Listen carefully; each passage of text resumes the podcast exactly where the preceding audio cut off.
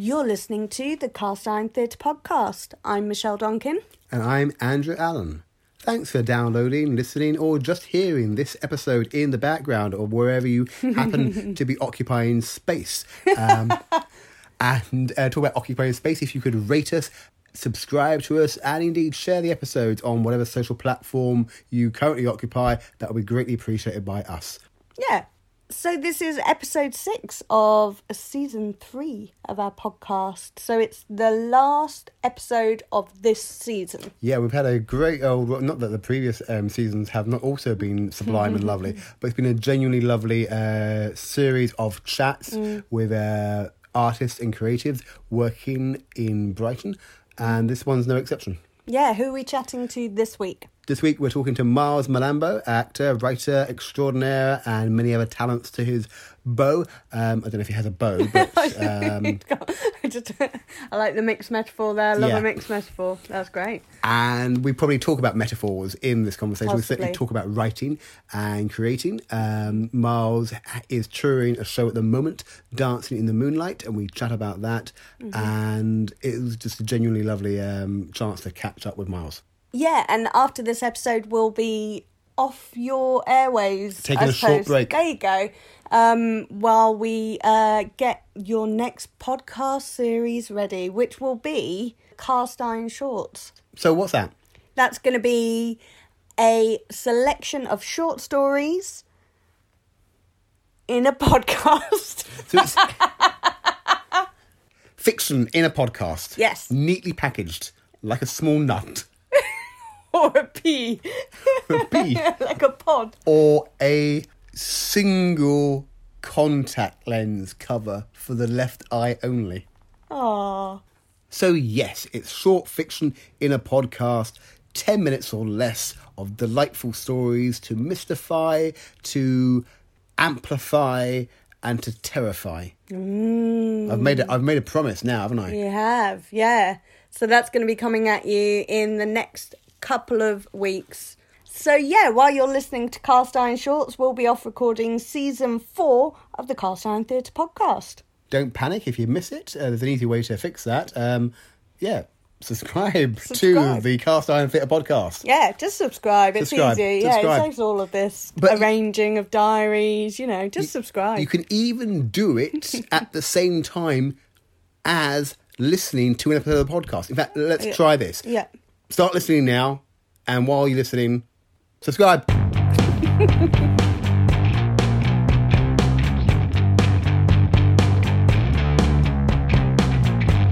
Hello, who are you and what do you do? Hello, uh, my name is Miles Mlambo, and I am an actor and, um, uh, well, a theatre maker, I guess now. Um, wrote, wrote my wrote and produced my first play last year. It was a one-man play about Phil Lynott. Um, so that's been very exciting, and I'm currently working on taking that on tour. So let's take that bit by bit. Uh, the, the thing that's come up um, in a couple of the episodes this season, when somebody's announced what they are, Okay. there has been, for some people, there's been occasional, not not an imposter syndrome or embarrassment about announcing it, but that certainly there's been a, a pebble in the road of them going, and I am an actor. And I imagine it's not the sort of thing that necessarily comes up in conversation every day that you go, hello, I, I'm Miles, I'm an actor. Uh, you may remember me from such films as. but does that feel weird to announce that? Or are you quite clear eyed about that? You know, that's my product, that's what I do. Um, yeah, yeah. No, I, I think in more recent years it's become I've become more clear about it. I said I think I think I've spent most of my life feeling a bit more like tentative about announcing myself as that. Yeah. Um, because I- I'm an actor, but I'm not. I'll, you know, I'll spend more time not acting or working on a project Yeah. than, than doing it. Um, but yeah, in, in, in more recent years, I think I've just had the confidence to go, well, that's the main thing that I do, and it's what I love and what I'm passionate about, Yeah. and what defines me more than any of the other things that I do. So, so yeah, it's I'm, I, I'm comfortable in saying I'm an actor. And you've been acting for what, 15 years, 12 Um, years, No, uh, God, more?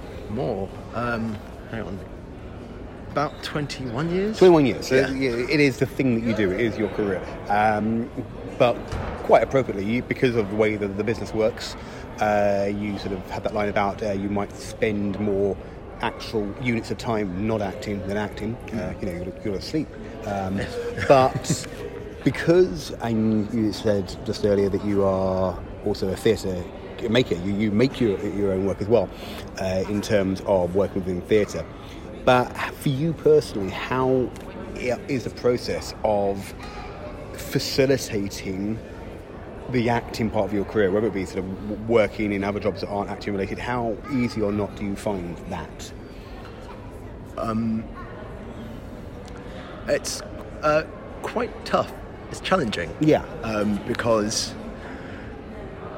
it, it- it's it's like my, my kind of life goal, or one of my life's goals, is to make a living off of acting. Yeah.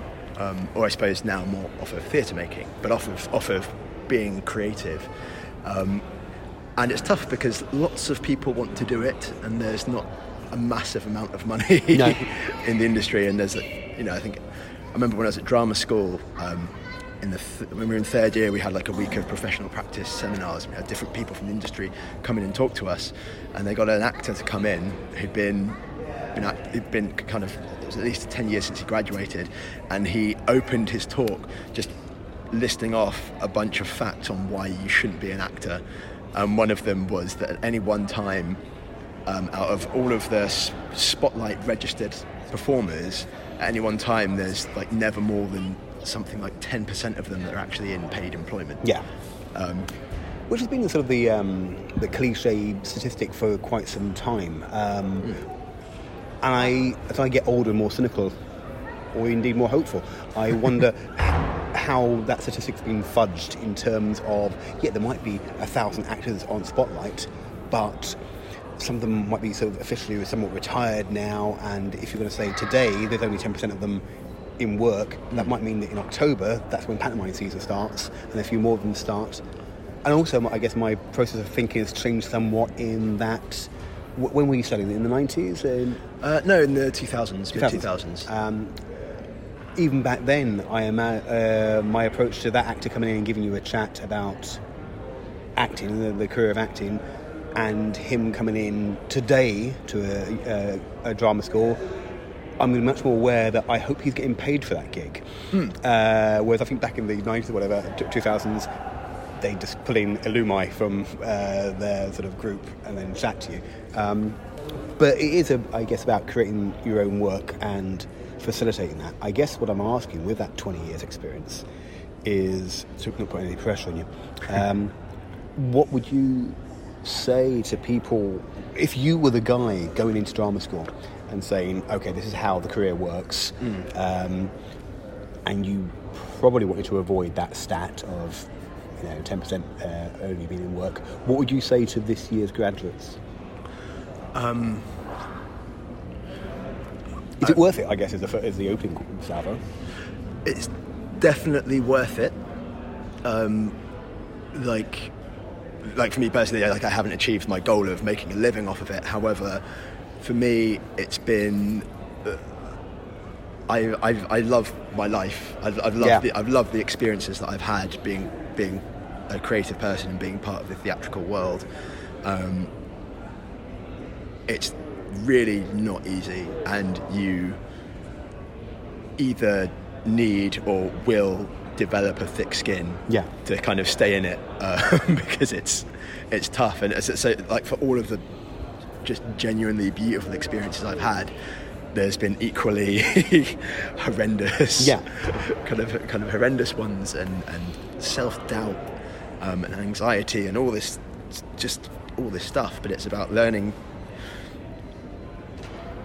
know, you, you, that's it. You, you, you learn, you just learn about the industry and learn how it works. And the more you understand it, um, yeah, the more you understand about certain ways it operates, the easier it is to to deal with the down, deal with the deal with the bad times, but also reduce the bad times and Yeah. create better times. and having a better self care about that. Yeah. yeah. We Yeah, were talking yeah. before we started about um, yeah, the approaches that you have in coming to interview, um, into auditions, etc. And not been too punished by negative results or lack of results from those sort of things. And it occurs to me because we happen, uh, you and I, Miles, we happen to actually know each other before this um, podcast, and I've um, seen your work before, and I know that uncritically, uh, I can respond to you as being a, a, charismatic, talented performer, and I enjoy your work. And what's interesting about that, uh, in terms of if I had money to spend as a director or whatever, you're you're going to be in my box of oh, I want to speak to that actor. So with all that included, I have no money. Sorry. Um, with all that included, it's I think valuable in a non-negative way to, to acknowledge both that and the fact that you might not always have a good month of auditions. That though you are talented and charismatic and you might mm. be the right person for a gig, you might not get that gig. Yeah. And it's got perversely nothing to do with you. Absolutely. Yeah, that, that's. I mean, it's it's there. As I was saying before, like that there are a million and one reasons why you could not get a job.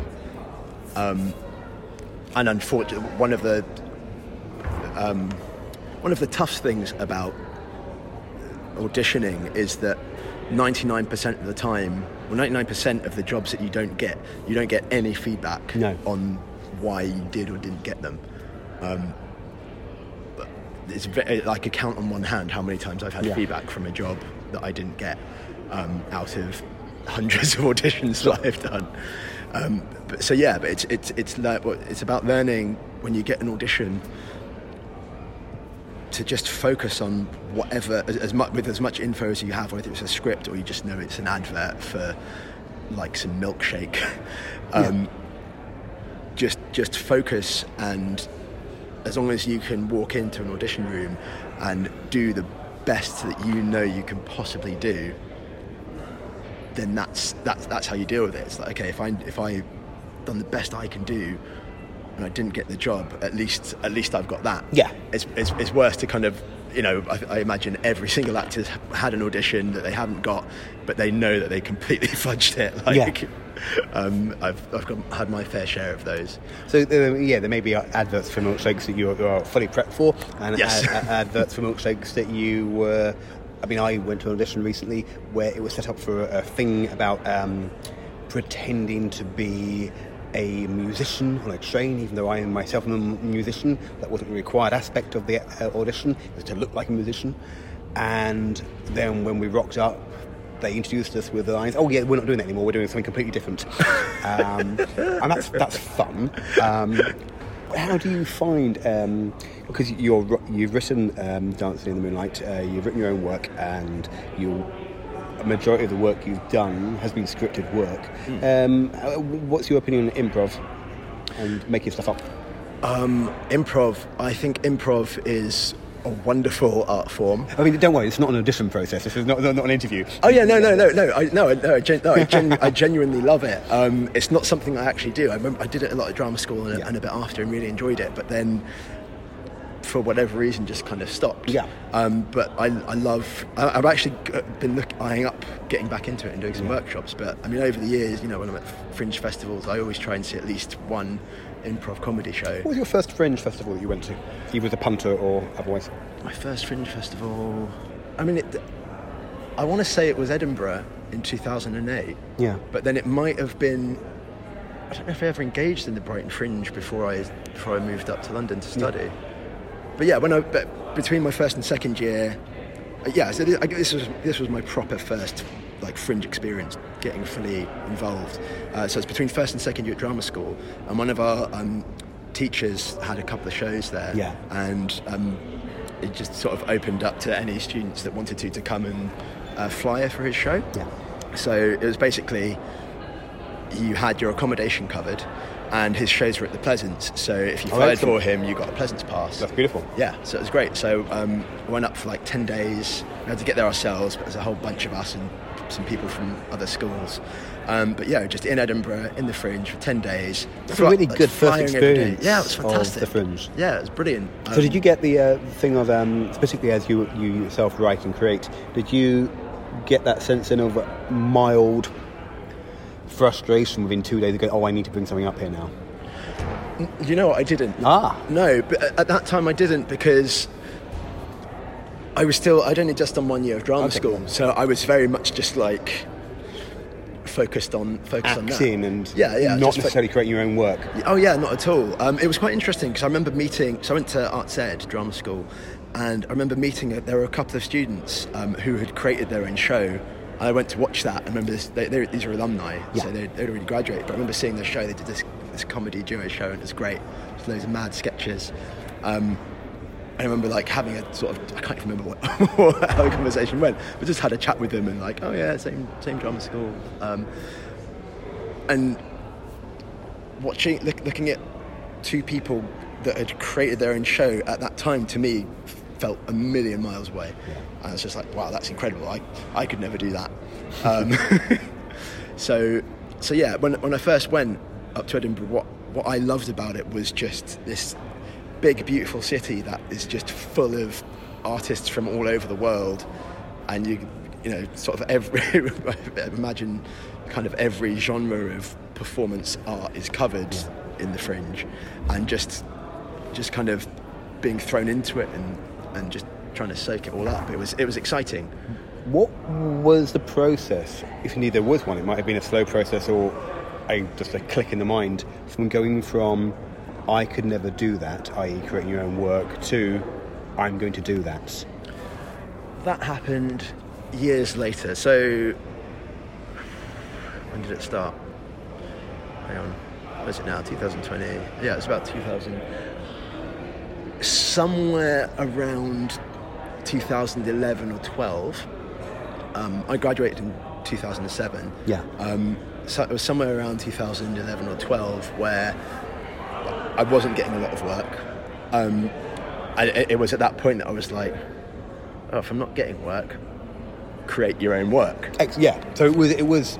This sounds too negative uh, phrase, but it was. It was forced upon you. You, you. It was a response to the lack of work. yeah yeah it was like I want to be doing something I'm not getting the jobs, so I'm not getting enough auditions what it, it's like you just go like why should I be waiting for other people to give me stuff give me something I'm gonna And it's the best way to get uh, agents and or uh, audiences to see you is just to hire a space and get the work on. Yeah, Yeah. yeah, yeah. That's it. Um, it's just cut out the middle, Yeah. cut out the middle people, and and yeah. Um, but I so I got I got that instinct like back in 2011 and 12, and I was like, well, I'm gonna- I was like, okay, one man show was the kind of first thing that came into my head, and and that, that also came because I want to create my own work, but I also, as much as possible, wanted to be able to I say as much as possible to the to the best of my ability, pay people, Yeah. pay people that I work with. So, and this is, and this is, and this is still still my ethos, but it's why I think start small because then there's less people to pay. Well, yeah. I mean, if you're the one not getting paid, you you you d- not necessarily going to have too many bad conversations No, with your exactly. cast. Yeah, yeah, it's fine. Yeah. it's a punch ups with myself. Yeah. But yeah, so I picked, picked the one like solo show format, but it was still I think two or three years after that before I got the idea for um, for the show that I've I've now created. Yeah. it's taken me years, and part of the reason for that was I knew. I mean, I, I, I wasn't a writer. I've never really written anything. Um, read a lot and acted lots and loved Yeah. story structure and looked into all of that. But I, I, I knew that if I'm going to create my own work, I want it to be something. I want it to be an interesting story. Yeah. Um, and I, I as an as an artist, am not particularly interested. Like I wasn't interested in like kind of creating some kind of play about the story of my life. Yeah. It, it, it doesn't interest me, and I recognise that I'm also, or at least at that time, wouldn't be skilled enough to create something that'd be really good. Like I've seen those are solo shows, um, whether they're about the performer or not. And like ones I've seen where people have written about their lives are fantastic. Um, like like Yvette Saunders, Ten Steps to Happiness, Yeah. brilliant. And I was just like, I couldn't I couldn't see myself creating something like that. And I, so I was looking for a different story to tell. But I'm guessing each one that you saw, even if you might have felt a bit removed from it, going, oh, I can't do that, that's still the process of that is teaching you a thing or going, of telling you how, for your purposes, how story is constructed. Yeah. Or you go, actually, that's brilliant, but that's not actually what I need to do. Yeah, Yeah. So, so, so yeah. It, it, it, so at first it's like yeah, you're looking at solo shows and just going, oh god, I can't, I can't do that. But then, um, and, and, and yeah, and just almost got myself into a rut of, of just trying to find an interesting story. Um, and it was around this time that people kept telling me that I looked like Phil Lynott from Thin Lizzy. We, uh, I, know Thin Lizzy is, is huge, but were you aware of him and that idea before, or was it just genuinely like a new thing that had been suggested to you? um, uh, what the, the play? L- and looking like Phil. Oh, um, no. So I wasn't. aware- It, yeah, it was around that time. For I think I yeah, I, I, it was when I had a moustache for a bit. that was when I'd get strangers would come up and tell me how much I looked like him, and I and at this time I was still going, oh god, I don't know, we should do like I'm to do one one one person show, and um, and I knew Thin Lizzy like I was I was a fan of theirs when I was a teenager, Yeah. but I didn't. I just listened to their music. I had no idea what they looked like Sure. or anything like that. It was only when I was told I looked like him. I thought, oh yeah. And then a friend of mine, I think it was, I thought it was during one of the Edinburgh Fringes, but it was before. Um, he said, oh yeah, you should, I should do a play about him. Yeah. Um, and I think I sort of thought, okay, yeah, maybe, whatever. and left it for a bit Sure. for whatever reason. But then I was like, God, no, that's a really good idea.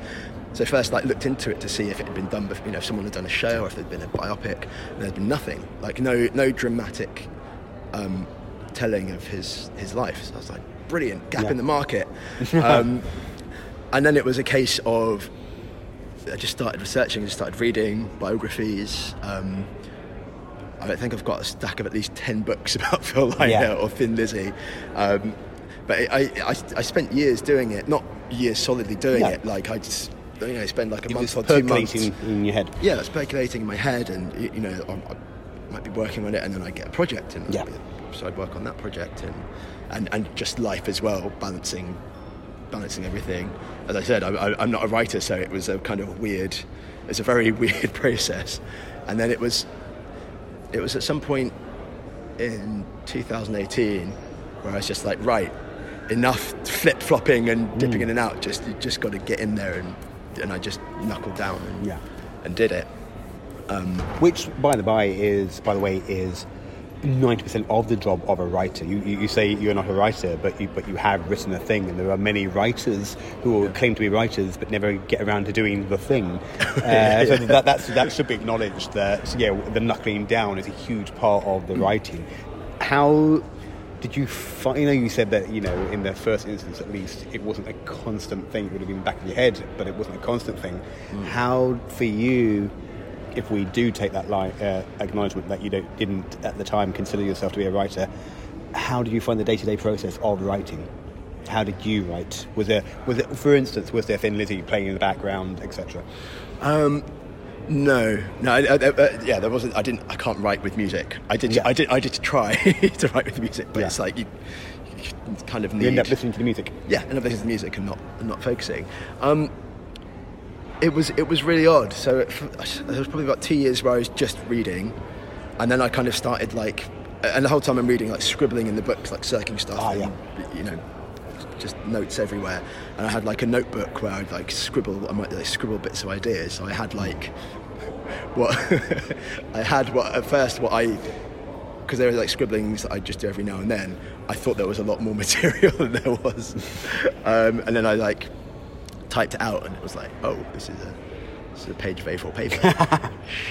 I've got a lot of work to do, and and it, I think what what really helped me focus actually on on knuckling down was so me going, yeah, okay, I'm going to knuckle down and get this done. And then it was in February when I actually booked the venue Yeah. and signed the contract and sent the first sent the first uh, cash instalment. And it all, all of a sudden doing that turns it from like a kind of this nice idea, passion project to something that you have to do. Yes. So, so yeah, for, for, for me it was it was that it was putting myself in a situation where I I had, there was the only way only way out was to do it. And then when, when you did it, it was a sellout show in Uh, Edinburgh. Um, A lot of the shows sold out. I, I don't think you can call it a sellout. It was, I sold 85% of all my tickets, which is do you know what? If, I, if, I'm, if I'm producing, I'm going to call that a, a, a sellout. Um, speaking of um, strangers um, approaching you in the street telling you you look like Phil, that, that happened quite specifically in Edinburgh. Am I remembering that rightly? um, it, as in Sort the of. last time I was there. Yeah. Um, yeah, d- yeah. There were people there were a couple of people that Yeah. said that, and then you're like, well, this is my show. that, that made it, those are easy flyers to easy flyers to push. Yeah. Um, but yeah, so yeah, that, that happened a few. I mean, it, it, even like a lot of this year would happen, even in Brighton, because I had I've had the moustache. I mean, I don't have a moustache at the moment. No. but yeah, I've had a had a Phil Lynott moustache for most of the year, so I, Yeah. I did get it, and it was a great a great conversation starter and way to sell it. But then, but then there, there was a, an interesting story that did happen was in Edinburgh. Um, it wasn't where I got mistaken for him or told I looked like him, but we so we did our run and we finished. We did the basically we did the final run in the venue in Yeah. PQA venues, and me and um, and my director Chris and my mate Finn were walking over to I think Pleasance or somewhere, walking along the street. At night. And uh, Stewart Lee was walking past us in the Yeah. other direction. I didn't notice him. Finn noticed him and started chatting to him.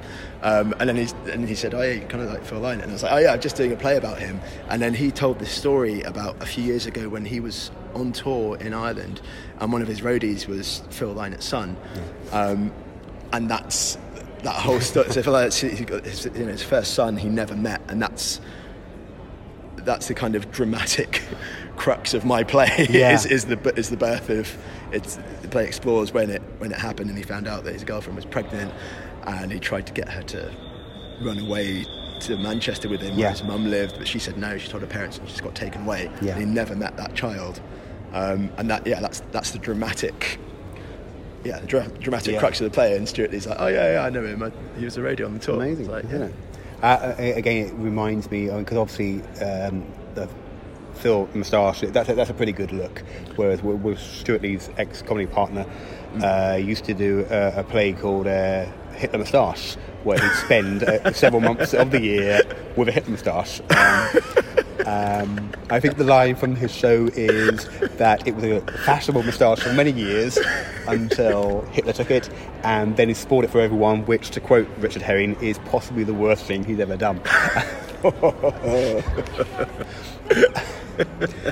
Oh god, I remember. I remember seeing him on telly with that actually, and trying to trying to reclaim it. Um, what? I guess this question is either what was your first acting gig or what was your first paid acting gig, and I guess it's whichever version of that question you want to answer. But yeah, what, what was your first acting experience or your acting job? Um, as in outside of training. Yeah.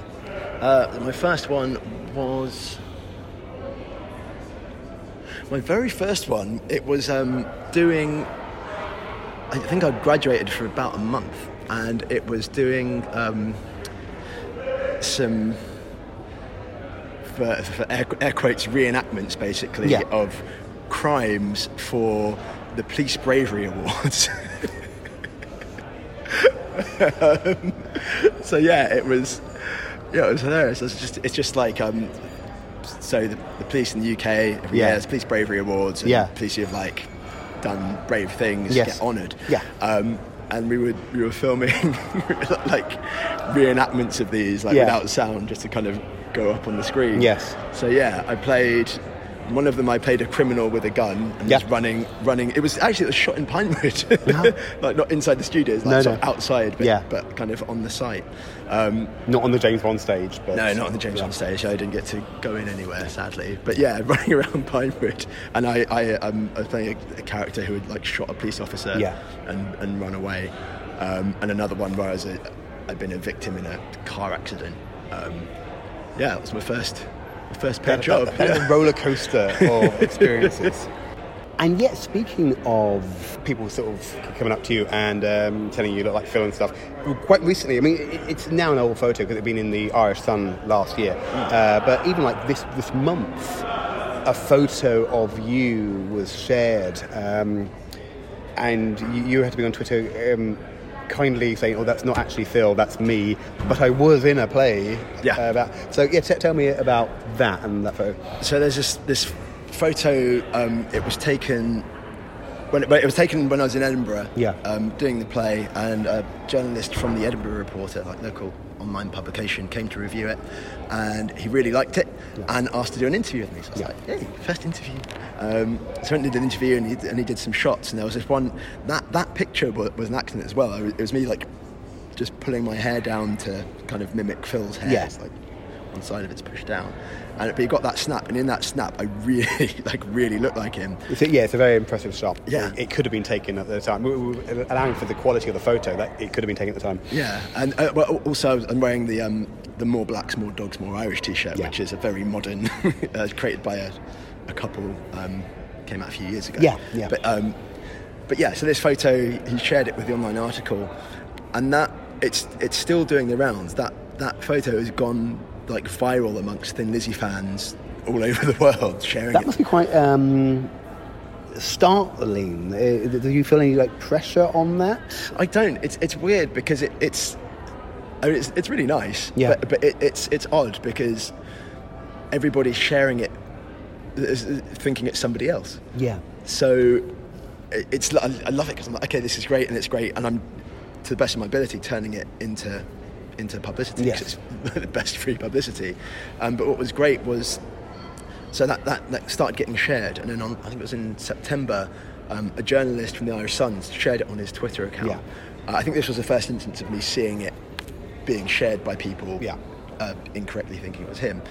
He shared it on Twitter. It got like got like thousands of likes, over a thousand retweets, and someone someone else kind of corrected him, and then he got in touch with me.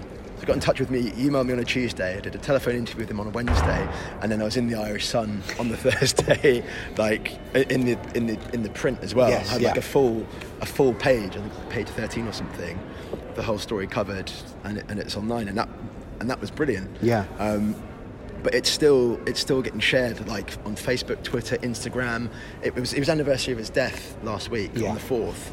Um, so again, loads of fans kind of share this picture. Yeah. But yeah, it's it's I. I kind of just sit there at my computer and like just say, "Hey, just so you know, it's me. This Yeah. is my play. Keep an eye on it." And And, and uh, in case uh, any of our listeners aren't actually that implicitly aware of Phil and Thin Lizzy, but it's the Irish Sun is quite a big because you know he, he's a modern Irish folk hero. Yeah, you know, yeah, yeah. and so uh, there's a bit of Irish ownership on him and iconography. of him. So that's that's quite big and huge. Yeah, yeah, it's, it's Um, massive. I mean, it's it's yeah, he's an Irish hero. There's a statue of him in Dublin. Yeah. Um, it's the 50th anniversary of Thin Lizzy this year, so they just they um, they released a Phil Lynott 15 euro coin, which sold out instantly. You don't, you don't have one, no? No, no, I, couldn't get a look in. No. Um, they've also released uh, Phil Lynott stamps as well throughout this year, which I still need to make sure I get a set of those. Um, So the obvious question then is: Is the tour set up to go via Dublin, etc.? Um, it's I, I'm currently working on that. Yeah. Um, it's I don't have I don't have anything set. It's it's, it's odd because I've never because I've never done this before. No. Um, I, I'm I'm kind of learning as I go. But yeah, I, I'm I'm basically trying to to build a tour.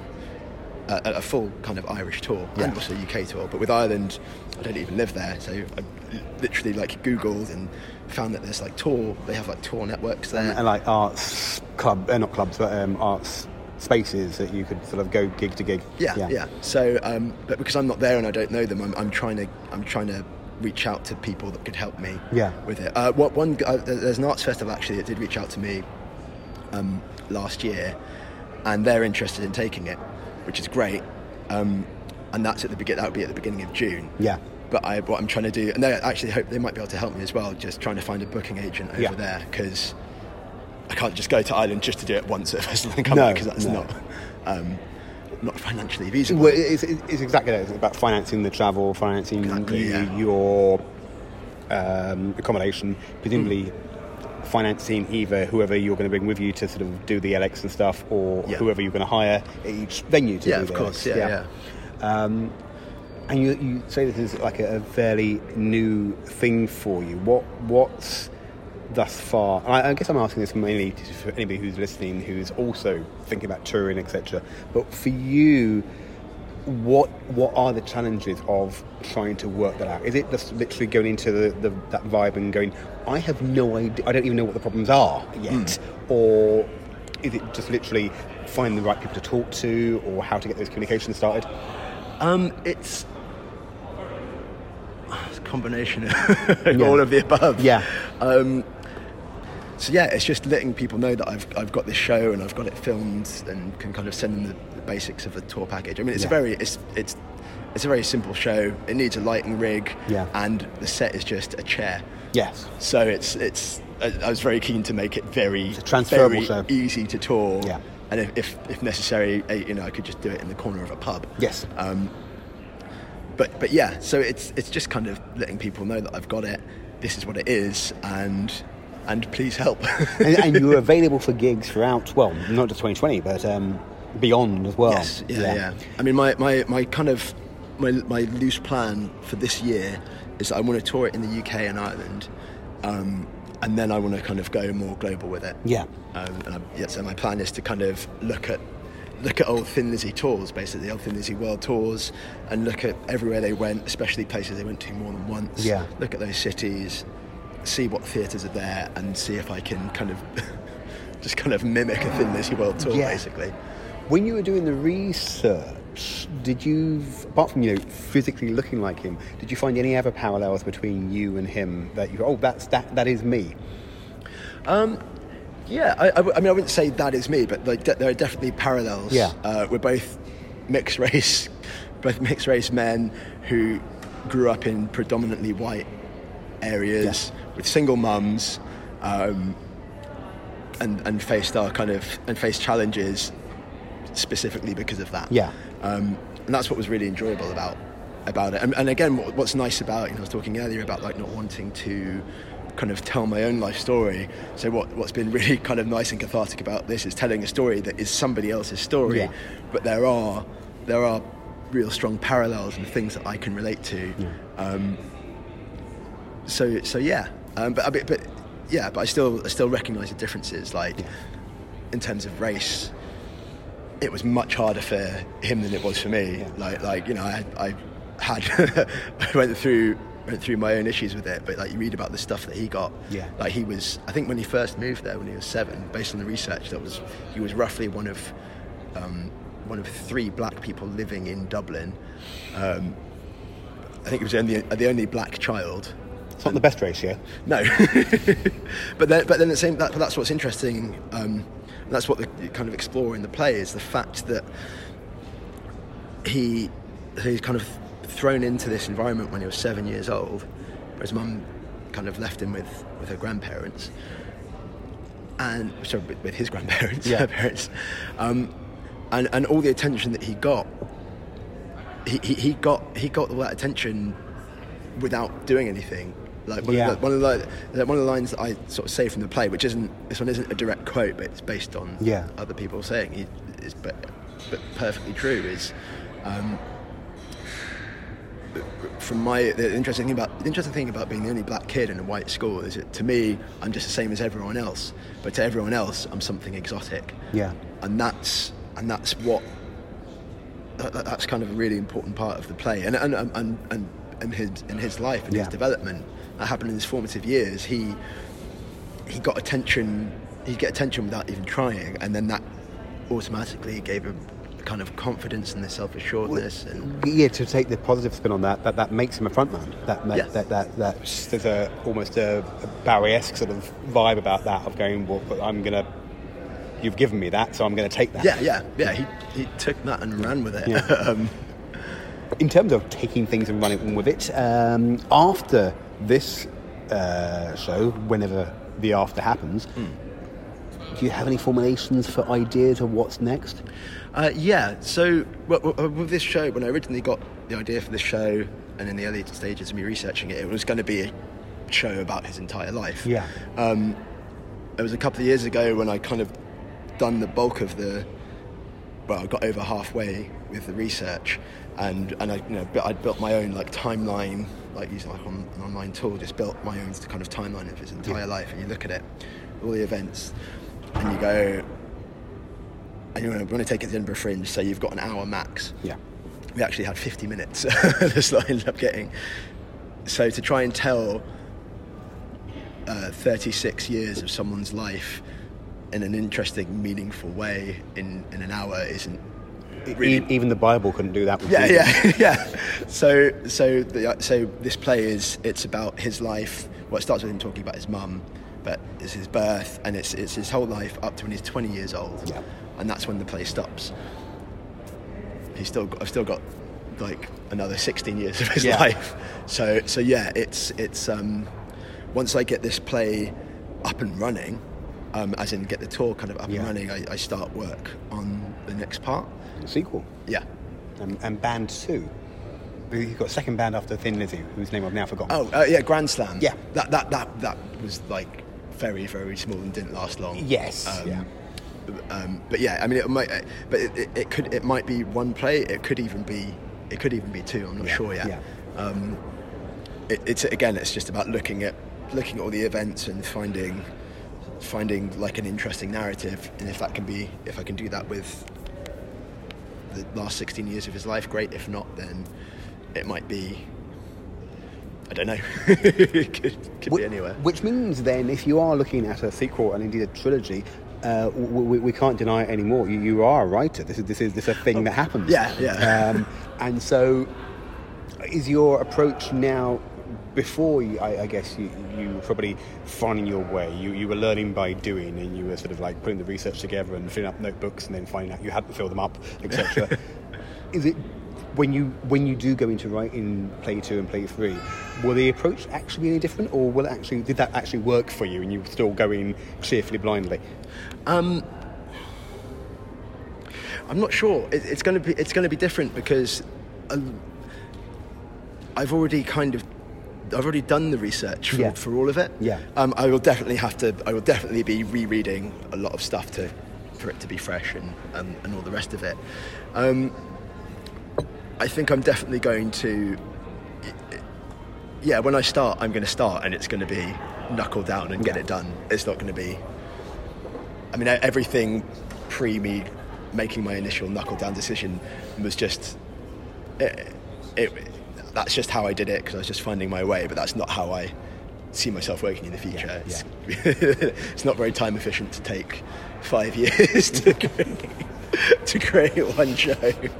But um, but that yeah, that, that was my process. Yeah. I learn and grow and, and it'll be quicker. But I'm probably gonna um, I will probably co-write um, the next one, um, or at least as, or, or, or at least kind of um, there'll be kind of extra outside research that I Yeah. need to do because he because he was a drug addict and he got into you know he was a heroin addict towards the in the later stages of his life and this is also part of the convenience of me just focusing on the early part of his life is dealing with all this stuff that I can relate to and understand. So I didn't really need to, aside from like doing research about him as an individual and reading and speaking to people, um, thematic. I didn't have to do any any extra thematic research. No. I'm I'm not an addict, not a heroin addict, and so I'm aware that to to try and tell that kind of story, um, it's, it's not something it's not something that I would just do without, at, at the very least, doing extensive research Yeah. on because it's the it's a very sensitive it's a very sensitive subject and it's one that you know when you when you're talking about that stuff you want to make sure that you're accurate and honest and and compassionate Yeah. um, so yeah I'm kind of will so that that will be part of the approach kind of moving forward it'll be like definitely work like bringing at least at least one other person kind of in on it to make sure that it's it's appropriate Yeah. When you are doing your extensive research, or you're scribbling in notepads and whatever, or you're avoiding doing your extensive research, so there might be um, one of the questions we tend to ask our guests is uh, if you're hanging out in Brighton, you're in a coffee shop or a bar, or whatever, uh, what f- what feels like home that isn't home? Uh, where, where are you able to sort of like, yeah, jot down ideas or have a chill with a book to think about? Is there anywhere in Brighton that you want to give a shout out to? Uh, yes, Pelicanos, Pelicanos coffee shop on. Wait, is it? It's in the North Lanes, Sydney Street. Somewhere in the North Lanes. Somewhere in the North Lanes. I always get my streets mixed up. Yeah, it's Sydney. Sydney Street's the one off Trafalgar Street. I'm going to say yes. Cool. Well, Yeah. Pel- Pelicanos coffee shop. Um, they're like a fantastic team of staff, and they make amazing coffee. And that's just where that's my, especially like working on this play. That has been, if I'm not at home writing, Yeah. that's where I, that's where I've been. Yeah. That's been like my my place to go where it's nice and relaxed and lovely, and I can just get loads of work done. Yeah, yeah. So yeah. And when you're reading something that isn't about Thin Lizzy? If you're reading or watching or listening to something, is there anything at the moment that you're reading, watching, or listening to at the moment that you want to go, oh, that's occupying your time quite pleasantly? You want to give a shout out to? Um, well, I've just started reading uh, Been So Long by Che Walker, but I only started that the other day and it was at work, so I've only got about 10 pages in. Yeah. But so far, very enjoyable. Um, watching. I well, I only watched it once because it's a film, but I went to watch Little Women. Yeah. And it is fantastic. Yeah. It is fantastic. Go and watch it. It's a, just a, just a fucking. Sorry, it's just a brilliant film. I do like the idea of Little Women being reviewed as it's just fucking brilliant. it really is. It's so good. Um, I, a film that just, God, the themes that it covers and the characters and the acting and the design and just, oh, it's just, it's just brilliant. Yeah. Brilliant. Excellent. And my final question then for this trio of questions is uh, you may well have had an idea for a thing, like a story or a concept or an invention uh, that you thought when you were younger that's a brilliant idea and you just happen not to do anything about it because people don't tend to do things with their ideas for great inventions and then actually somebody else did do something with it and beat you to the punch. Do you have such a thing? I do. yes. Um, so one of the things I did, one of the things that I did to um, help learn lines as an actor, well, it came from so I, I do voiceovers, Yeah. um, and then I kind of, I, I got like I sort of, uh, sort of built my own kind of ramshackle mini home studio to kind of record, and then I realised, oh, I've got this nice microphone. Why don't I, when I've got a play, record the whole script, like just read the script, and then I can edit out my lines and then play it back to myself and and then and use that to, to learn lines. Yeah. So that's kind of that's what I do when I have um yeah, when I have a play. Yeah. With other people, I couldn't do that with my play. It would just be listening to Yeah, silence for an yeah. hour. um, but yeah, I, I kind of started doing that a few years ago, and I, and then I just went, oh, this would make a fantastic app. Mm. There's got to be a way, and I was like, brilliant. I'm gonna. Do, and then there's there were there were three. Yes. Were three Yeah. already. so Yeah. line learner and stuff. I was like, ah. but the, the idea was sound. The idea Um, Yeah, was the idea hit me. I was like, this is brilliant. It's- You know, it's not necessarily going to make me loads of money, but it'll be like fantastic for, for the acting world. Yeah. And, and yeah. So you, you wanted to give something back. Yeah, yeah. acting world. You, you're, you've acted, you've directed, you've done voiceovers. Are you going to direct anytime soon? Um, mm, not anytime soon. I've, I've never directed. I've, I've um, acted like voiceovers, written and produced. Yeah. Um, directing is definitely something that interests me. Hmm. Um, Because I imagine, just even that idea about uh, learning lines and the idea for learning lines, and I just had this image of you helping somebody go through lines. And it, it occurs to me, my instincts are that you'd be a strong director. So it'd be interesting to see whatever you just direct. Um, what, what do you think you'd. What sort of thing would you want to direct? I don't. I, I, I honestly don't know. Part the so directing, it's always been like, oh yeah, I'd like to definitely like to give that a go at some point in the future. Then I, I was helping a friend of mine a couple of weeks ago with a self tape. Yeah. He asked me to come around just to help him to read lines, um, but then I, I directed him as well. Like not not an awful lot, but like I could see what he was doing, and I was like, just gave him um, Guidance. Yeah, just gave him some guidance, and it and it was great, and it worked, and he loved it. And I was like, oh yeah, that's, and I was like, oh my god, that was like my first kind of like Things little taste place. of like of doing it, and Yeah. it was yeah, just like kind of Yeah. firing things off. So it's it's it's definitely something that I'm really keen to do. It's just at the moment I'm kind of like neck deep, neck deep in my own. Why? like- What's going on? You, you, you're busy. uh, Yeah, a little bit. um, but yeah, I think once I, once I've kind of, once I'm done with the, the uh, the Phil Lynott work, yeah. um, yeah, directing is definitely something that I, I'll, I'll look into in the not too distant future. So you've got another uh, another bullet point on your CV. Yeah. Yeah. Well, it's been fantastic to talk to you, Miles. Uh, best of luck for the tour. That so we'll we'll find details of that online throughout the year. Yes. Yeah. yeah. Um, and uh, we'll be looking and listening with great interest uh, what comes up next year. Thank you very much. Thank you. It's been a pleasure.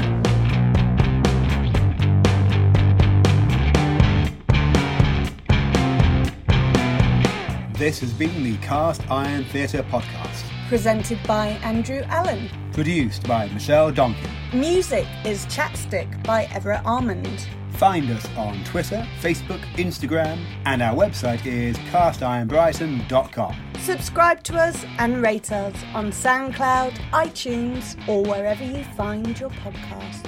Thanks for listening.